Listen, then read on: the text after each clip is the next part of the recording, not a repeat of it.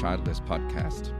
My name is Mikkel, and I am the Danish representative uh, for Tammuz. And uh, I'm very excited about doing this episode today because this is going to be the first in a series of three featuring Ina, uh, where we will be talking to you, Ina, about uh, your ongoing Mm-hmm. process, where you are right now. We will be talking to you again at the middle of your journey, and we will be talking to you again at the very end.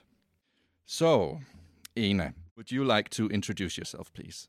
Yes, of course. Um, my name is Anna Gorska. I uh, am actually from Bosnia, but I live in Norway, and I have uh, been, uh, well, my husband and I, we've been trying to have a baby since, I think, 2016, 17. Uh, we have undergone uh, several IVF tries, uh, of course, with no success. Uh, and we have had to do that because uh, I have uh, been diagnosed with both endometriosis and uh, adenomyosis. Mm. So, So, being living in Norway, what do you Yes. meet when, when you talk about your fertility problems? uh, nothing, just kind of, uh, you know, people, uh, I guess some people sympathize, some luckily don't have that problem, so it doesn't really impact them so much. I've heard uh, not so much talk about uh, infertility or, um, you know, endometriosis and adenomyosis. They've been pretty much unknown diagnoses.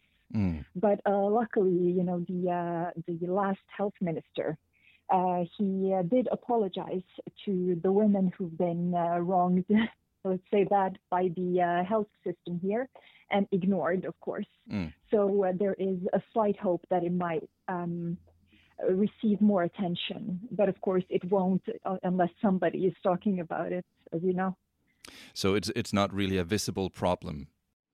no No. I wouldn't say that, even though one in 10 women have endometriosis, still an unknown diagnosis and the effects, of course, involuntary childless, right? That's not really talked about. Uh, when you talk about this diagnosis in Norway, you immediately start uh, to talk about the pain, you know, of the disease, Mm. but not the long-term effects of it. And I think that's very interesting because it seems like being involuntarily childless is kind of a taboo in most of the Scandinavian countries. So, do you feel that people tend to not want to talk to you about your wish to become a mother? I do. Um, it's. I think that people. I, I think it's a normal kind of response in people who want to talk about uh, uncomfortable things. Yeah. And when you talk to people who have children without, you know, any uh, difficulties, uh, of course they don't know what to say. Exactly. And uh, immediately the response is, you know, them trying to basically fix a situation. Mm. Of course, they're, they're saying this meaning well, but uh, oftentimes you'll get a response like, oh, well, you know, you're not missing anything and you'll be fine and you can have a full life without Mm. a child. Of course, I know that, Yes. but that still doesn't take away from the wish that you. You know, you want to have a child and that you cannot function or your body cannot function properly Mm. right? It doesn't take away from the pain. But uh, yeah, that's what most people say. You know, oh, that's too bad, but you know, you can have a full life. Yeah. I think the only people who can understand the feelings and the needs when you're involuntarily childless would be other involuntarily childless people or Yeah. people who have struggled to become Definitely. parents. Uh, Yeah. Because it is deep rooted uh, within us, this need. Of course. Now, Yeah. what, what made you turn to the thought of surrogacy then? Well, uh, I, I would say it was in um, 2019, 18, 18, 19, uh, and uh, I had uh, I had to do a hysterectomy. Okay. um, after 12 surgeries, you know. So I did that, and uh, um, my mother-in-law actually was the one who uh, just asked, "Well, why don't you do surrogacy?" And I didn't really know anything about it Hmm. at all. Uh, so I went online and uh, you know started doing a little bit of research, and then I scheduled uh, this uh, uh, digital meeting, of course, with uh, I think he used to work with you, Shlomo Yes. and uh, and Eduardo, you know, and uh, it, it all seemed very positive to begin with. You know, we were told that well, if you start the process now, you're you're you're going to have a child within 12 to 14 months. Um, so we thought, you know, well, that's great. Of course, you know, there are issues that we didn't foresee, but we're still very hopeful and uh, Mhm. not Yeah. regretting, you know, finding Tammuz and try and starting this process. And of course, we're very happy with uh, Jenny and uh, with uh, Ida. That sounds that sounds very good. there. I will I will ask you a little bit later about uh, what it means to be in an agency and and and what made you choose and what are the trust factors and so on. Right now, I'm I maybe should mention that the moment that we're recording this is at the end, hopefully at the corona pandemic, but in the beginning of what Putin is is is doing um, Oh. around Ukraine right now. Mhm. Now, Mhm. as we're recording this, we don't know what is going to happen. Uh, there is just an imminent threat of invasion right now. Yeah. I guess we'll be talking about that in the next episode when we when we meet again. I would like to to Yeah. go back a little bit. When you then started Mhm. looking into surrogacy, and you say it was difficult Uh-huh. finding things in Norway. What do you think Yeah. the the general conception towards surrogacy is in Norway? You don't hear anyone talking about this. Anyone. Uh, I've in fact just talked to a, a journalist from NRK Mm. uh, who wants to do an interview next week, um, a TV interview. Uh, so I'm very happy about that. That uh, people are starting kind of now um, somewhat to have an interest about this subject. Um, but in Norway, you know, all we know is that it's forbidden by law. Mm. Uh, however, uh, this this law that forbids it, it basically builds on the principle that uh, we cannot um, uh, use, you know, or exploit a, a female body. Mm. But if you're going to t- say to someone that, you know, yeah, Norway is a feminist country, they respect women, they respect women's rights, then a part of that, in my opinion at least, is uh, you have to um, accept that the woman is smart enough, Mm. right? Yes. and free enough to be able to make these decisions about her body herself. So if someone says that, you know, I want to be a surrogate mother, I understand what this means, then why would you forbid it? Why would you not create laws around it just so you can protect your women, so you can protect your citizens? You understand what I mean? exactly, I because do. it, as long as you're forbidding it, then you're you're creating this taboo subject. You're forcing us to, you know, count on Sweden as protection, you know, Mhm. instead of our own country. Yes. And um, I, do- I just think that um, female freedom, if I can, you know, use Mhm. a very general word, is absolute. You either are or are not free. Mm. Well, of course, I uh, agree with you, having the work that I have uh, with Tammuz. but for the sake of good order, let's say, do you understand why some people want to protect and not say this is about men and women and equal rights, but this is about economy and about the women maybe making a choice based on being in a financially worse situation than yours? Yes, I do understand that, which is why instead of, uh, which is why I'm arguing instead of uh, forbidding it, let's create laws to protect these women to make sure that there is no exploit, exploitation. Uh, this is exactly why we didn't choose India. Mm. You know, because um, the only literature in Norway that you can find about surrogacy is a book called Surrogacy in India Mm. and that is a whole different uh, uh, monster, if I can say. You know, there is exploitation. These Yeah. women do live in horrible, deplorable conditions. But if we were to create a security net or web around these women in Norway, which is a, a democratic uh, society that protects, uh, on a general term, its citizens, then it wouldn't look that way. Mm. Well, I agree with you, Ina. now, I'm so glad we agree. yeah it's it's it's nice and relaxed right to to find Yeah. someone with the with shared opinions and and that being said have have you been open about this with uh, family with friends with coworkers Of course. mm-hmm. there's nothing to be ashamed of and i think that uh, the more open we are about this uh, the more conversation or constructive conversation we can have around it because you know it wasn't an easy decision to make for us either. Uh, we also were you know sitting and scratching our heads going oh my god are we exploiting women? Are we doing something that we shouldn't do? Mm. is this morally correct? You know so this is a conversation that we should have.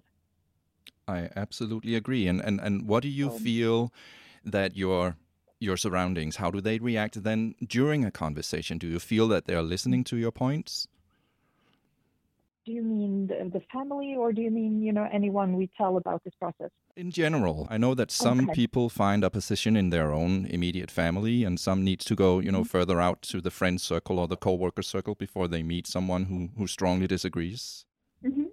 I haven't met anyone who strongly disagrees. I've met people who you know have been um, open about uh, not knowing what they think about it, mm. which is fine. You know, you can argument for, uh, forth and back, you know, all day. Um, but I haven't met anyone who's actually completely against it. That's very um, good. That's very nice. Yeah. So, do you feel you have received enough support and, and understanding leading up to this point so far? From my family, yes, of course. You know, my mother has been there every step of the way, but it, it's a very, very lonely process. Of course, I have an amazing husband as well. You know, we're together in this. But as much as you're together, it's such a draining process. It's you're you're just alone, or at least that's true for me.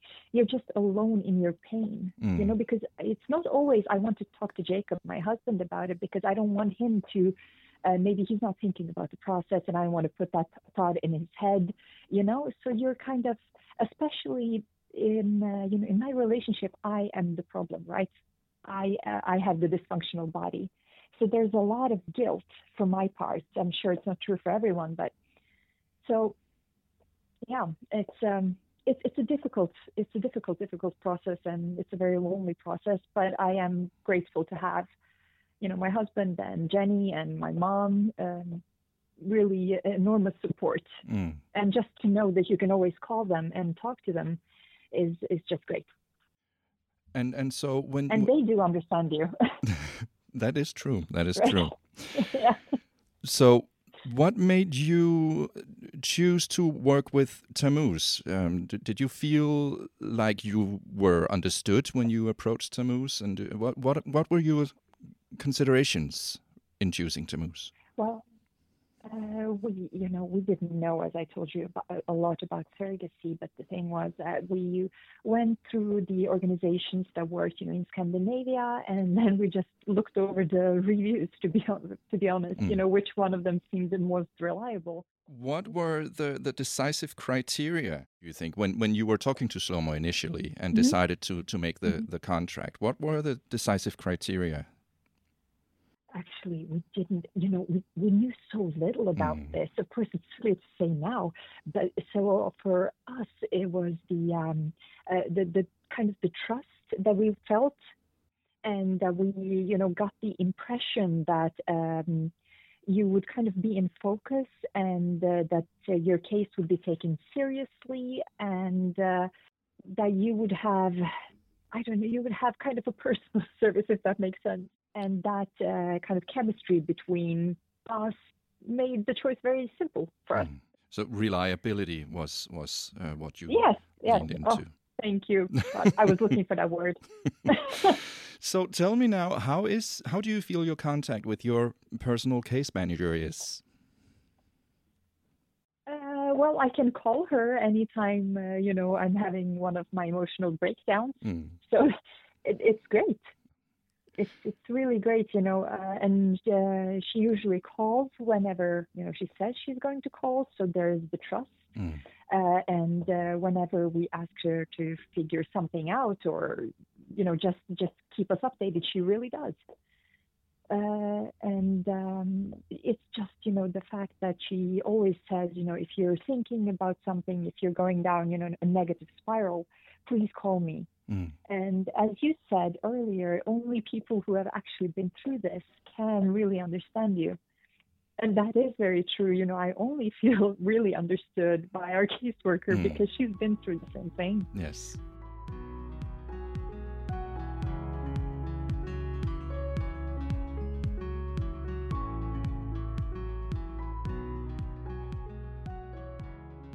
So I think, Ina, this would be a good time to, to tell the listeners where exactly are you in the process right now?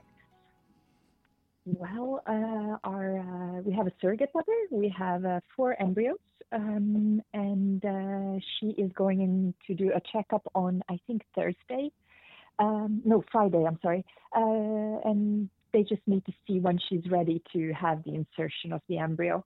So she's started on the, I, I don't remember the drug, the first drug that she's supposed to start on, and then she goes on the hormones for two, two and a half, or three weeks. Mm.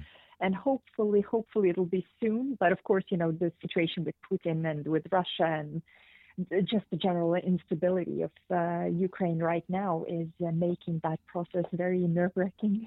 of course. Of course, and how do you feel that your your case manager is is handling this? Because this is a very special situation.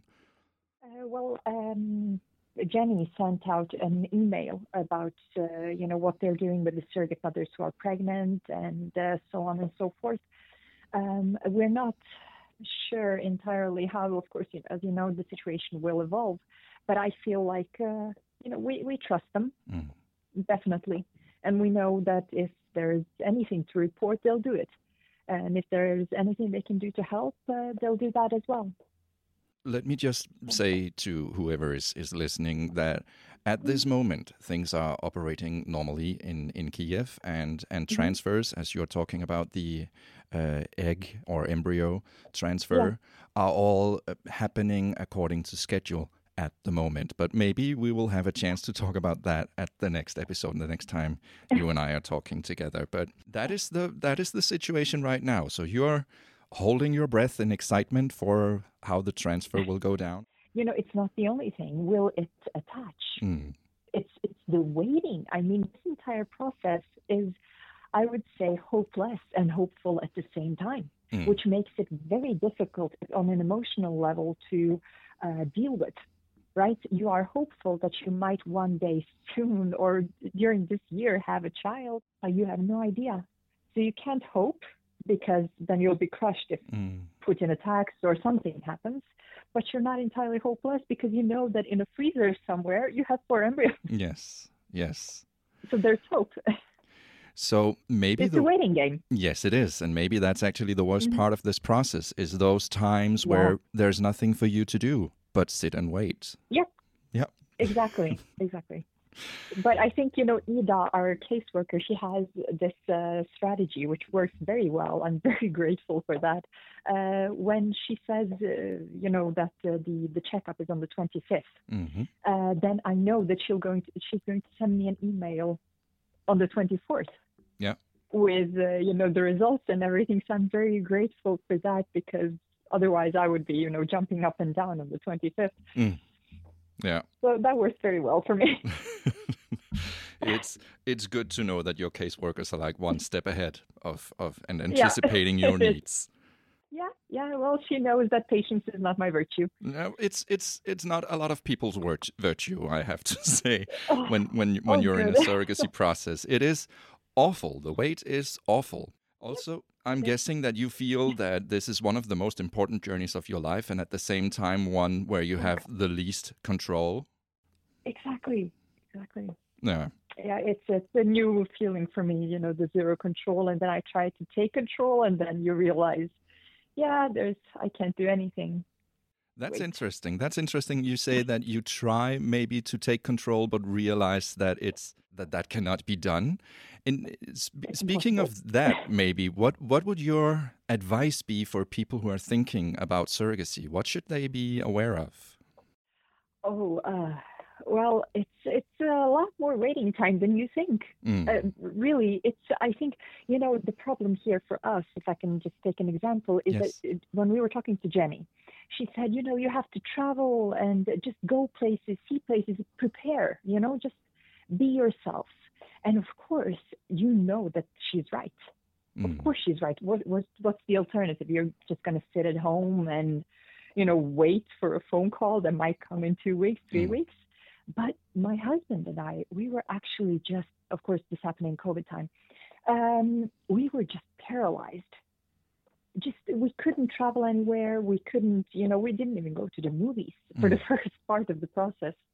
Uh, so I would say definitely as someone who's made that mistake and not listened to Jenny, uh, I would just say even if you don't want to go somewhere, even if you don't want to do something, it's so important to have hobbies, to have something to distract you. even if you don't want to do it, even if the only thing you want to do is just sit at home and stare at a blank wall, just get out and Yeah. do stuff. Anything. Yeah, staring at a blank wall is, is, is usually not the best approach to, to most Yeah, things. I know. So, Believe me, I know. After a year, yeah. I am sick and tired of that wall. Luckily, it's not a blank wall. It's kind of like reddish. so there's a little excitement. that sounds good. So, have you started now going out uh, with your husband to the movies or theater or having a dinner or have you Yes, started? You know. Yes, Mm-hmm. yeah, we have, and it is amazing. It, it really is. You know, you feel less alone. Mm. Surprisingly, I know. Who would have thought? Yeah. Um, but but uh, yeah, and we're planning a vacation, and just hopefully we'll uh, manage to have a vacation, just like Jenny said. You know, within the two weeks where where we're waiting to see if the embryo has attached itself or not. Yes. Those those weeks must feel like the most crucial weeks in your journey so far. Yeah, it is uh, exciting. yes, it is. I think that this will be a good note to to stop our conversation for today. I will be crossing my fingers and sending sticky thoughts for your uh, embryo transfer in a in a few weeks' time, hopefully. Thank you. And and then we will pick up uh, where we left our discussion the next time you and I have a conversation. Of course. Thank you so much for opening up uh, you. about your process, and uh, we will talk soon.